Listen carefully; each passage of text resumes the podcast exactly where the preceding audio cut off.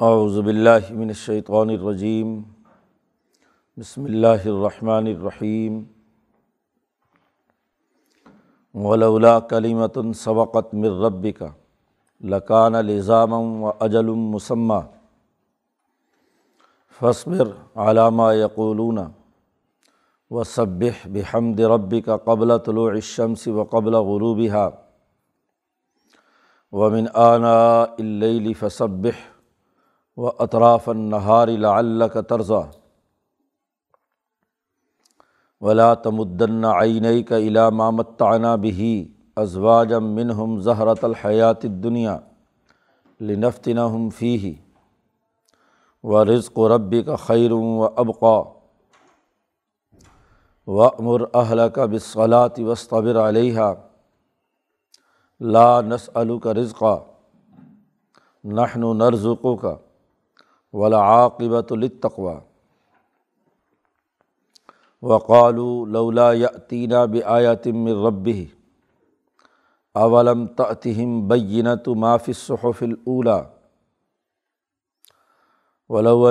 اہلکناہم بعذاب من قبلہ لقالوا ربنا لولا ارسلت الینا رسولا فنتبع آیاتک من قبل ان نذل ونخزى۔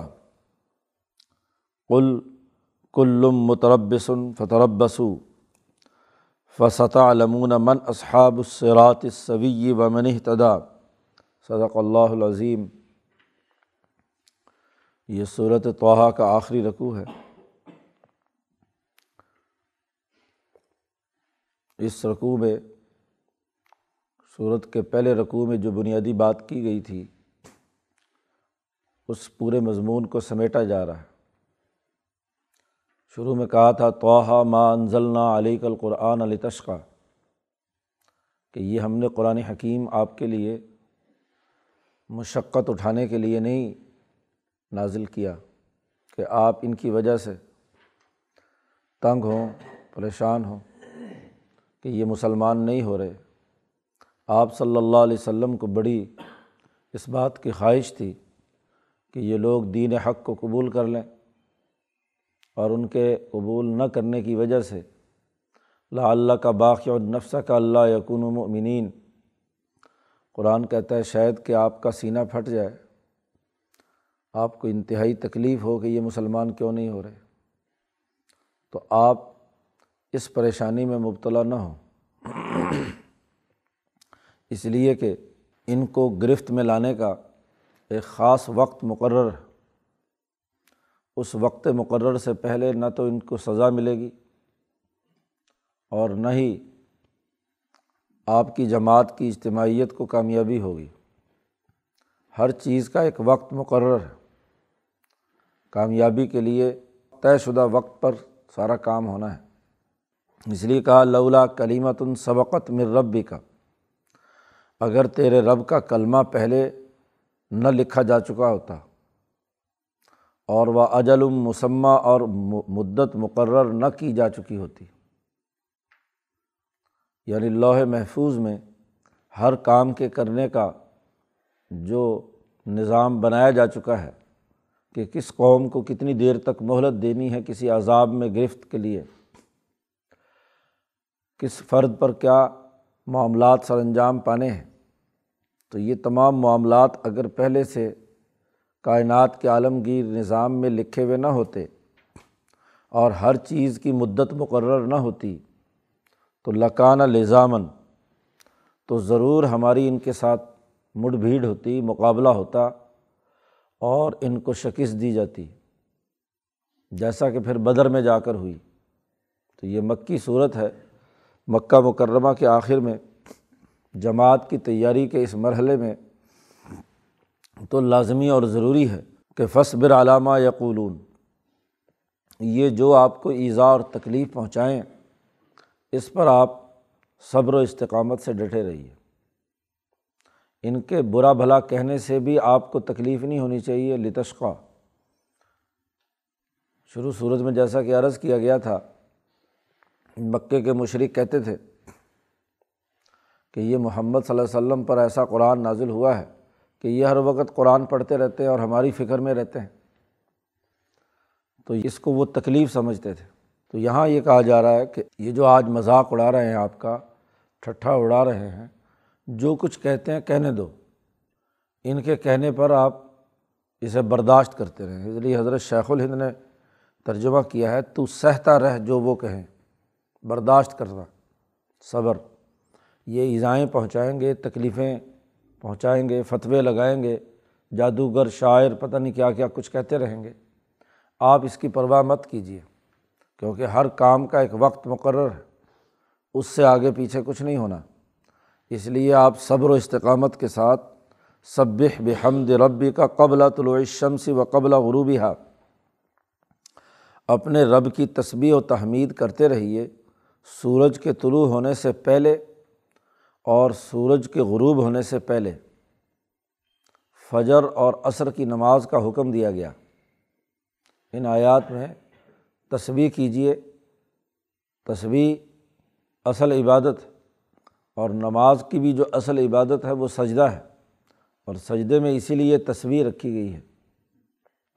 تو یہ حضور صلی اللہ علیہ وسلم کو حکم دیا جا رہا ہے کہ تصویر آپ بیان کیجیے قیام میں بھی سبحانک اللہ احناف کے ہاں اسی لیے پڑھنا زیادہ بہتر ہے کہ اصل میں تو تصویر ہے، نماز تصویر ہے، اسی سے اخذ کیا ہے، قرآن حکیم کی عیسائیت سے نماز کے اوقات نبی اکرم صلی اللہ علیہ وسلم نے۔ تو آپ صلی اللہ علیہ وسلم کو حکم دیا جا رہا ہے کہ اپنے رب کی حمد اور اس کی تصویر پڑھتے رہیے، سورج کے طلوع ہونے سے پہلے یعنی فجر کی نماز کا حکم دیا۔ وہ قبلہ غروب ہی اور سورج کے غروب ہونے سے پہلے یعنی عصر کی نماز۔ ومن آنا اللی فصب اور رات کی کچھ گھڑیوں میں بھی تصویر کر۔ اور رات کی گھڑیاں مغرب کے بعد سے شروع ہو جاتی ہیں۔ مغرب اور عشاء کی دو۔ ومن آنا اللی فصب رات کی کچھ گھڑیوں میں جیسے ہی رات شروع ہو تو اول وقت پہلی نماز غروب ہوتے ہی مغرب ہوگی۔ اور رات کی کچھ گھڑیوں میں کہا ہے، تو جو عام لوگوں کے لیے فریضہ ہے وہ عشاء کی نماز ہے، سونے سے پہلے۔ عشاء کے بعد اسی لیے گفتگو کرنا، گپ شپ لگانا ممنوع قرار دیا گیا۔ حضور نے فرمایا کہ اگر میری امت پر مشقت کی بات نہ ہوتی، تو میں عشاء کو سب سے آخر میں پڑھنے کا حکم دیتا، اس کا ٹائم وہ مقرر کرتا کہ جس کے بعد از خود کسی قسم کی کوئی گپاسٹنگ نہ ہو۔ لیکن چونکہ لوگوں کے لیے یہ مصیبت، مشقت کی بات ہے ہاں جی اس لیے میں ہاں جی جو وقت آج کل ہے، اس وقت کے بعد عشاء پڑھنے کی اجازت ہے۔ لیکن پھر بھی مستحب اور صحیح جو ہے وہ تاخیر کے ساتھ نماز پڑھنے کا ہے۔ تاکہ اس کے بعد کوئی موقع ہی نہ ملے ادھر ادھر کے کسی اور چیز میں وقت ضائع کرنے کی۔ تو سونے سے پہلے عشاء کی نماز فصب و اطراف النہاری۔ اور پھر اسی طرح صوفیہ کرام نے اس میں رات کا جو آخری پہر یعنی تہجد ہے اس کو بھی اس میں شامل کیا ہے۔ کہ اس میں بھی کیا ہے، نماز پڑھیں۔ گویا کہ مغرب، عشاء اور تہجد تین نمازیں من آنا اللیل فصب کے جملے میں قرآن حکیم کی سائد سے ثابت ہوگی۔ و اطراف النہاری۔ اور دن کے درمیان میں طرف جیسے کنارے کو کہتے ہیں، ایسے ہی دونوں اطراف کا جو بالکل درمیانہ حصہ ہے جی وہ طرف ہے۔ تو اس کی جمع ہے اطراف۔ تو درمیانہ حصہ سورج کے ڈھلنے کے فوراً بعد جی درمیان کا حصہ ہے۔ تقریباً چھ گھنٹے پہلے اور چھ گھنٹے بعد۔ تو اس درمیان کے حصے میں بھی کیا ہے، نماز پڑھو دن کے۔ کچھ، اور اس میں گویا کہ ظہر کی نماز ہو گئی۔ اب یہ پانچ وقت کی تم نماز پڑھو گے تو لا اللہ کا طرزہ تو شاید کہ آپ راضی رہیں گے۔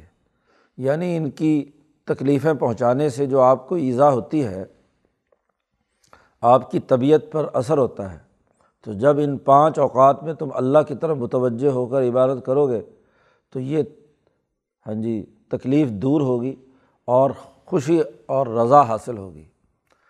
دل کو تکلیف سے بچانے کا راستہ یہ ہے کہ یہ پانچ اوقات کی نماز انسان پابندی سے پڑھے۔ اس دنیا میں رہتے ہوئے تو بہت سی تکلیفیں، مصیبتیں اور مشقتیں آتی ہیں۔ تو ان کو برداشت کرنے کے لیے جو طاقت اور قوت پیدا ہوتی ہے، وہ نماز سے ہے۔ کہ جب ان اوقات میں اللہ کے ساتھ تعلق جوڑے گا، اپنے آپ کو اس سے وابستہ کر لے گا اللہ کے تعلق سے وہ تکلیفیں دور ہو جاتی ہیں۔ مکہ کا آخری زمانہ ہے۔ آپ اس بات پر غور نہ کریں۔ اس پر توجہ مت دیں۔ لا تمدن نہ آئی کا آپ کی نگاہیں اٹھ کر ادھر نہ جائیں کہ جو ہم نے ان کو بڑا مال و دولت دیا ہے، حکومت اور طاقت دی ہے، متعنا بھی ازواجم منہم زہرت الحیات دنیا دنیا کی زندگی کی رونق اور چمک دمک کے کچھ حصے ان ان میں سے کچھ لوگوں کو ہم نے دی ہے۔ ابو جال ہے اتبا شیبہ ہے، یہ بڑے بڑے سرمایہ دار مالدار ہیں، جاگیردار ہیں، ان کو جو دولت ہم نے دی ہے، اس کی چمک دمک کی طرف آپ کی آنکھیں اٹھنی نہیں چاہیے۔ لا تمدن ہی نہیں کا یہ تو ہم نے ان کو اس لیے دی ہیں لنفت نہ ہم فی ہی تاکہ ہم اس سلسلے میں ان کو آزمائیں۔ یہ تو ان کے لیے آزمائش ہے۔ کہ ان کو جو مال و دولت دیا ہے یا ایک اس وقت مکے کی ریاست کی حکمرانی ان کے پاس ہے، اس وقت یہ حکومت میں ہے، یہ تو ان کا امتحان ہے۔ اب تک کے حالات کے مطابق تو یہ ہے کہ یہ ان اس امتحان میں پورے نہیں اتر رہے۔ تو یہ تو ایک آزمائش ہے۔ تو اس آزمائش کی طرف آپ کی آنکھیں نہیں اٹھنی چاہیے۔ دو باتیں کہیں۔ ایک تو یہ کہ پہلے ہی آپ صلی اللہ علیہ وسلم کی نگاہیں ادھر نہیں تھیں۔ ایک نگاہ انسان اس لیے اس لالچ میں کرتا ہے کہ وہ مال ہمیں بھی مل جائے۔ جی وہ طاقت اور قوت جو ہے ہمیں بھی مل جائے۔ اور ایک اس نیت سے کہ یہ طاقتور ہیں، ہم اس کا مقابلہ نہیں کر سکتے۔ ان کے پاس بڑا مال ہے، بڑی جاگیر ہے، بڑی حکومت ہے، تو اب ہم مقابلہ کیسے کریں گے؟ ہاں جی یہ ٹھٹھا بھی اڑاتے ہیں، مذاق بھی کرتے ہیں، فتوے بھی لگاتے ہیں، الزام تراشیاں بھی کرتے ہیں، تو ہم تو کمزور ہیں۔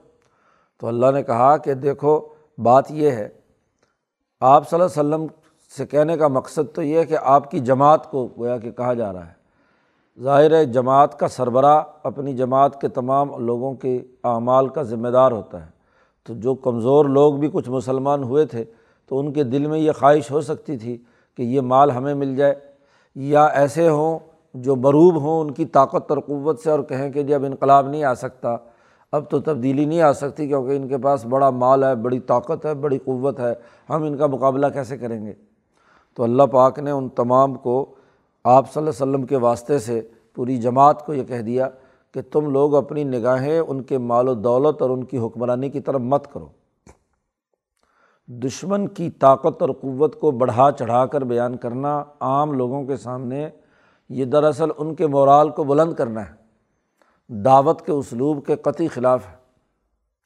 دعوت کا اسلوب تو یہ ہے کہ آپ دشمن کے مقابلے میں جرت اور دلیری اور ہمت کی بات بیان کریں اور اس جرت اور ہمت کو پیدا کرنے کے لیے اللہ سے تعلق قائم کرنے کی دعوت دیں کہ نماز، عبادات، اللہ کے ساتھ سچا تعلق جس سے ان میں مزید حوصلہ پیدا ہو۔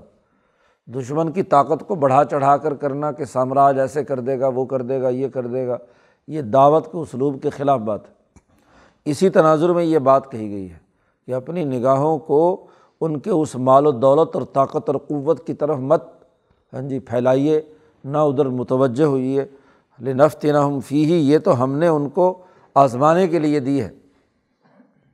و رزق و ربی کا خیروں و اب کا تیرے رب کا رزق جو آپ کو دیا گیا ہے، علم ہے، شعور ہے، باتوں کی سمجھ ہے سسٹم کی خرابی کا ادراک ہے، نیا سسٹم بنانے کی اہلیت اور صلاحیت ہے۔ علم نبوت آپ کو عطا کیا گیا۔ اللہ سے تعلق کا طریقۂ کار تمہیں دیا گیا۔ یہ تیرے رب کا رزق جو ہے، وہ ان کے رزق سے زیادہ بہتر ہے اور زیادہ باقی رہنے والا ہے۔ ان کی چمک دمک کی طرف متوجہ مت ہو۔ اور رسول اللہ صلی اللہ علیہ وسلم سے کہا جا رہا ہے وہ امر اہل کا بصلاطی آپ خود بھی نماز کی پابندی کیجیے ان پانچ اوقات میں اور اپنے گھر والوں کو بھی اس کا حکم دیجیے وہ امر اہل کا بصلاطی اپنے گھر والوں کو بھی حکم دیجیے نماز کا۔ اور وسطبر علیہ اور خود بھی اس پر قائم رہیے۔ لوگوں کو بھی دعوت دیجیے اپنے اہل و عیال اور گرد و پیش اور اپنی جماعت جو آپ کے ساتھ ہے، ان کو بھی اس بات کا حکم دیجیے کہ وہ نماز پڑھیں۔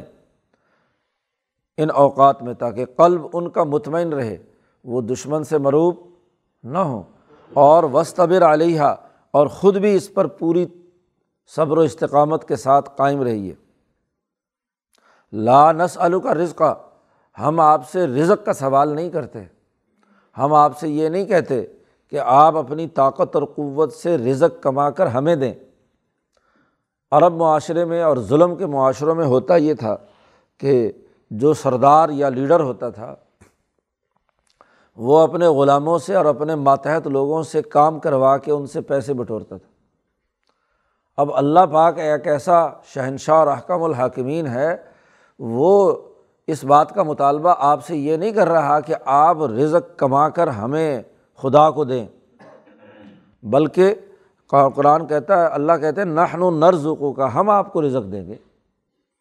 صحیح حکمران اور صحیح لیڈر وہ ہوتا ہے جو اپنے عوام کو اور اپنے ماتحت لوگوں کے رزق کا خود بندوبست کرے، نہ یہ کہ ان کی کمائی پر بیٹھا رہے، خود کچھ نہ کرے۔ اور ان سے کیا ہے؟ کہے کہ جاؤ، کما کر لاؤ اور مجھے لا کر دو۔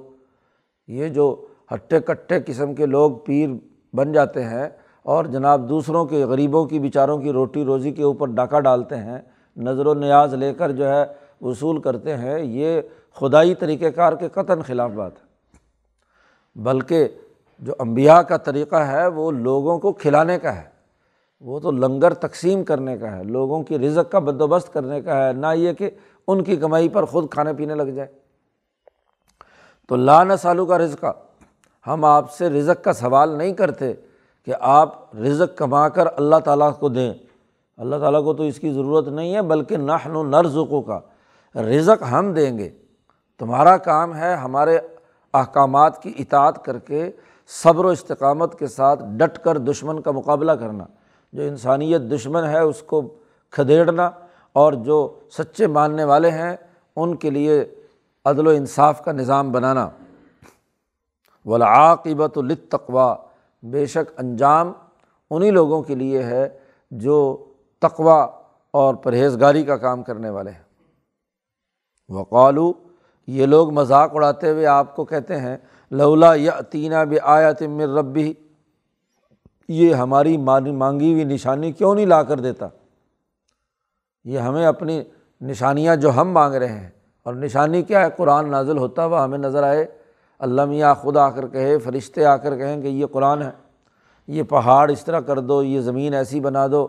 تو ایسی فضول لغ قسم کی نشانیاں مانگتے ہیں اور پھر اس پر مذاق بھی ہاں جی نبی کا اڑاتے ہیں کہ لولا یا تین آیا تم ربی۔ قرآن کہتا، اولم تاطیم بینت معاف صحف الا کیا ان کے پاس نشانیاں وہ نہیں ہیں جو پہلی کتابوں میں موجود ہیں؟ امبیا علیہم السلام کا آنا تمام امبیا کے اندر جہاں جہاں کتابیں نازل ہوئیں، کیا ان کو پتہ نہیں ہے؟ یہ جانتے نہیں ہیں کہ موسا پر کتاب نازل ہوئی تھی۔ ان کو معلوم نہیں ہے کہ عیسیٰ پر انجیل نازل ہوئی تھی، انہیں معلوم نہیں کہ داود پر زبور نازل ہوئی تھی۔ آج اسی طریقۂ کار کے مطابق یہ صحیفہ قرآن حکیم آپ پر نازل ہوا ہے۔ اس سے بڑی نشانی اور کیا چاہیے؟ اور یہ کتاب جو ہے، یہ تو زندگی بسر کرنے کا سلیقہ سکھاتی ہے۔ علم و شعور ہے۔ اب جو تمہیں عدل، انصاف، سچائی اور تمام چیزوں کو بہتر بنانے کی دعوت دیتی ہے، اس کو تو نشانی نہیں سمجھتے۔ اور وہ نشانی سمجھتے ہیں جو ان کے مال و دولت میں اضافہ کرے صرف۔ کہ جی پہاڑ برابر ہو جائیں، ساری زرعی کھیت بن جائے ہاں جی یا خزانہ لائے، یا کوئی فرشتہ اترے، تو غیر معمولی، غیر فطری باتوں کا تو مطالبہ کرتے ہیں۔ لیکن جو انسانی معاشرے کے بنیادی اثاثی اصول اور سماج کی تشکیل کے جو قوانین اور ضابطے بتلائے گئے ہیں، یہ اس سے بڑھ کر نشانی اور کیا ہوگی؟ اس جیسی تعلیم تو تمہارے پاس ہے نہیں۔ اس جیسا شعور تمہارے پاس علم تمہارے پاس نہیں۔ اصل بات کیا ہے؟ ولونا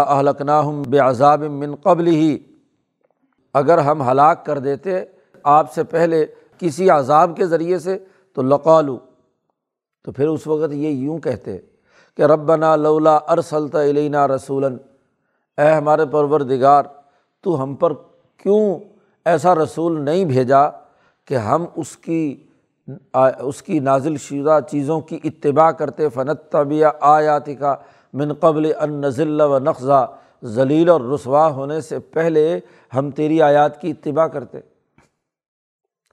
پھر اس وقت یہ کہنا تھا، اب کتاب آ گئی ہے تو مانتے نہیں ہیں۔ اور اگر کتاب نازل نہ کرتے اور رسول نہ آتے تو کہتے کہ اے اللہ میاں، تم نے رسول بھیجے بغیر ہی ہمیں ہلاک کر دیا۔ ہمارے پاس تو اسماعیل کے بعد سے اب تک کوئی رسول آیا ہی نہیں ہاں جی جب کوئی رسول نہیں آیا تو ہم سے یہ توقع رکھنا کہ ہم سیدھے راستے پر ہوں، یہ کیسے ٹھیک ہے؟ تو ہم نے حجت تمام کرنے کے لیے رسول بھیج دیا۔ مولانا سندھی فرماتے ہیں کہ دراصل مکے کے معاشرے کے مختلف قسم کے طبقے تھے۔ ایک جو ان میں معتدل اور صحیح تھے، ایک درجے میں وہ چاہتے تھے کہ ہمارے پاس کوئی رسول اور ہماری کوئی کتاب ہو جس کتاب کے نتیجے میں ہم بھی ہاں جی کامیابی حاصل کریں۔ جیسے تورات پر، تورات ان کے یہودیوں پر نازل ہوئی، انجیل عیسائیوں پر نازل ہوئی۔ تو ایسے ہی کاش کے ہمارے مکے کے اندر بھی ہم بنی اسماعیل پر بھی کوئی رسول آتا اور اس رسول کی ہم اتباع کرتے تو کامیاب ہو جاتے۔ تو یہ کچھ نیک لوگ حنیفی پہلے زمانے کے جن کے سامنے راستہ نہیں تھا، وہ یہ ان کے دل میں یہ خواہش اور تڑپ پیدا ہوئی اور ان کے دیکھا دیکھی جو طبیعت کے اندر جو شرارت رکھنے والے لوگ ہیں، وہ بھی یہی کہہ دیتے تھے کہ جی کیا کریں جی ہم تو اس لیے غلط کام کر رہے ہیں، ہمارے پاس کوئی رسول ہی نہیں آیا۔ تو اللہ میاں کہتے ہیں، دیکھو ہم نے حجت مکمل کر دی۔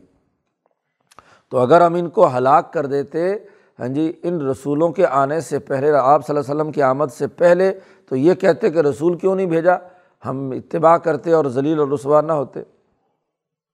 اب مکی صورت ہے اور آخری بات ہے، آخری آیت میں اعلان کیا جا رہا ہے۔ کل کہہ دیجیے محمد صلی اللہ علیہ وسلم کلم متربسن تم میں سے ہر آدمی انتظار کرے۔ ہاں جی تو فتربسو تم بھی اب راستہ دیکھو۔ ہر آدمی کو انتظار کرنا ہے، اگلا راستہ دیکھنا ہے کہ کیا ہونے والا ہے۔ اور تم بھی انتظار کرو، اس لیے ساری قوموں سے ہم نے کہا تھا کہ انتظار کرو۔ آج تمہیں بھی انتظار کرنا ہے۔ تم اگر غلط راستے پر ہو تو فسطہ علمون ان قریب ابھی زمانہ قریب ہی آنے والا ہے۔ جب تم جان لو گے کہ من اصحاب الصراط السوی، سیدھے راستے والا کون ہے اور ومن اہتدا اور کون ہدایت پر ہے۔ کون غلط راستے پر ہے اور کون صحیح راستے پر ہے۔ کون ہدایت یافتہ ہے اور کون ہدایت یافتہ نہیں ہے۔ تو مکہ کے فوراً بعد مدینہ منورہ جب حضور صلی اللہ علیہ وسلم تشریف لے گئے تو غزوہ بدر کے موقع پر اور پھر اس کے بعد ہاں جی مسلسل اگلے دس سال میں یہ بات واضح ہو گئی کہ صحیح اور سیدھا راستہ وہی ہے جس کی دعوت حضور صلی اللہ علیہ وسلم نے دی اور قرآن حکیم نے بیان کی۔ ہدایت کا راستہ بھی وہی ہے۔ اس کے علاوہ جتنے بھی راستے ہیں وہ گمراہی کے ہیں، چنانچہ دس سال بعد مکے کی ریاست ختم اور مدینہ کی ریاست پوری دنیا میں غالب ہونا شروع ہو گئی تو یہ انتظار کا آخری نتیجہ سامنے آ گیا۔ اس لیے رسول اللہ صلی اللہ علیہ وسلم سے کہا جا رہا ہے کہ آپ انتظار کا کہیں انہیں اور خود صبر و استقامت کے ساتھ اللہ کے ساتھ تعلق قائم کرنے، ان کی پہنچائی ہوئی ایزاؤں پر صبر کرنے کی جد وجہد جاری رکھیں۔ ہاں جی اس قرآن حکیم کی وجہ سے آپ کسی مشقت کے اندر مبتلا نہ ہوں۔ ما انضل علیہ القرآن علیہ تشقہ یہ تو انسانوں کی نصیحت کے لیے آیا ہے۔ اب جو نصیحت قبول کریں گے وہ کامیاب ہیں، جو نہیں کریں گے وہ ناکام ہیں۔ اپنے حصے کا آپ کام کرتے رہیے کہ برداشت کے ساتھ اللہ کی عبادت اور اللہ کی طرف لوگوں کو دعوت دینے کا کام جاری رکھیے۔ اول اور آخر دونوں کا ربط ہو گیا۔ قرآن حکیم کی دعوت دے کر بین الاقوامی انقلاب کے جو بنیادی اثاثی اصول موسوی تعلیمات میں تھے آدم کی تعلیمات میں تھے، وہی محمد مصطفیٰ صلی اللہ علیہ وسلم کی تعلیمات میں ہیں۔ اس لیے دو منتخب انبیاء کا قصہ اس صورت میں بیان کیا ہے، آدم کی آدمیت اور موسا علیہ السلام کی انقلابی جد وجہد ان دونوں کا تذکرہ کر کے بتلا دیا کہ قرآن کے نزول کا آج مقصد یہ ہے، جو اس پر صبر و استقامت کے ساتھ ڈٹا رہے گا وہ کامیاب ہے اور جو اس کا انکار کرے گا وہ ناکام ہے۔ اللہ تعالیٰ قرآن حکیم کو سمجھنے اور عمل کرنے کی توفیق عطا فرمائے۔ اللہ وسلم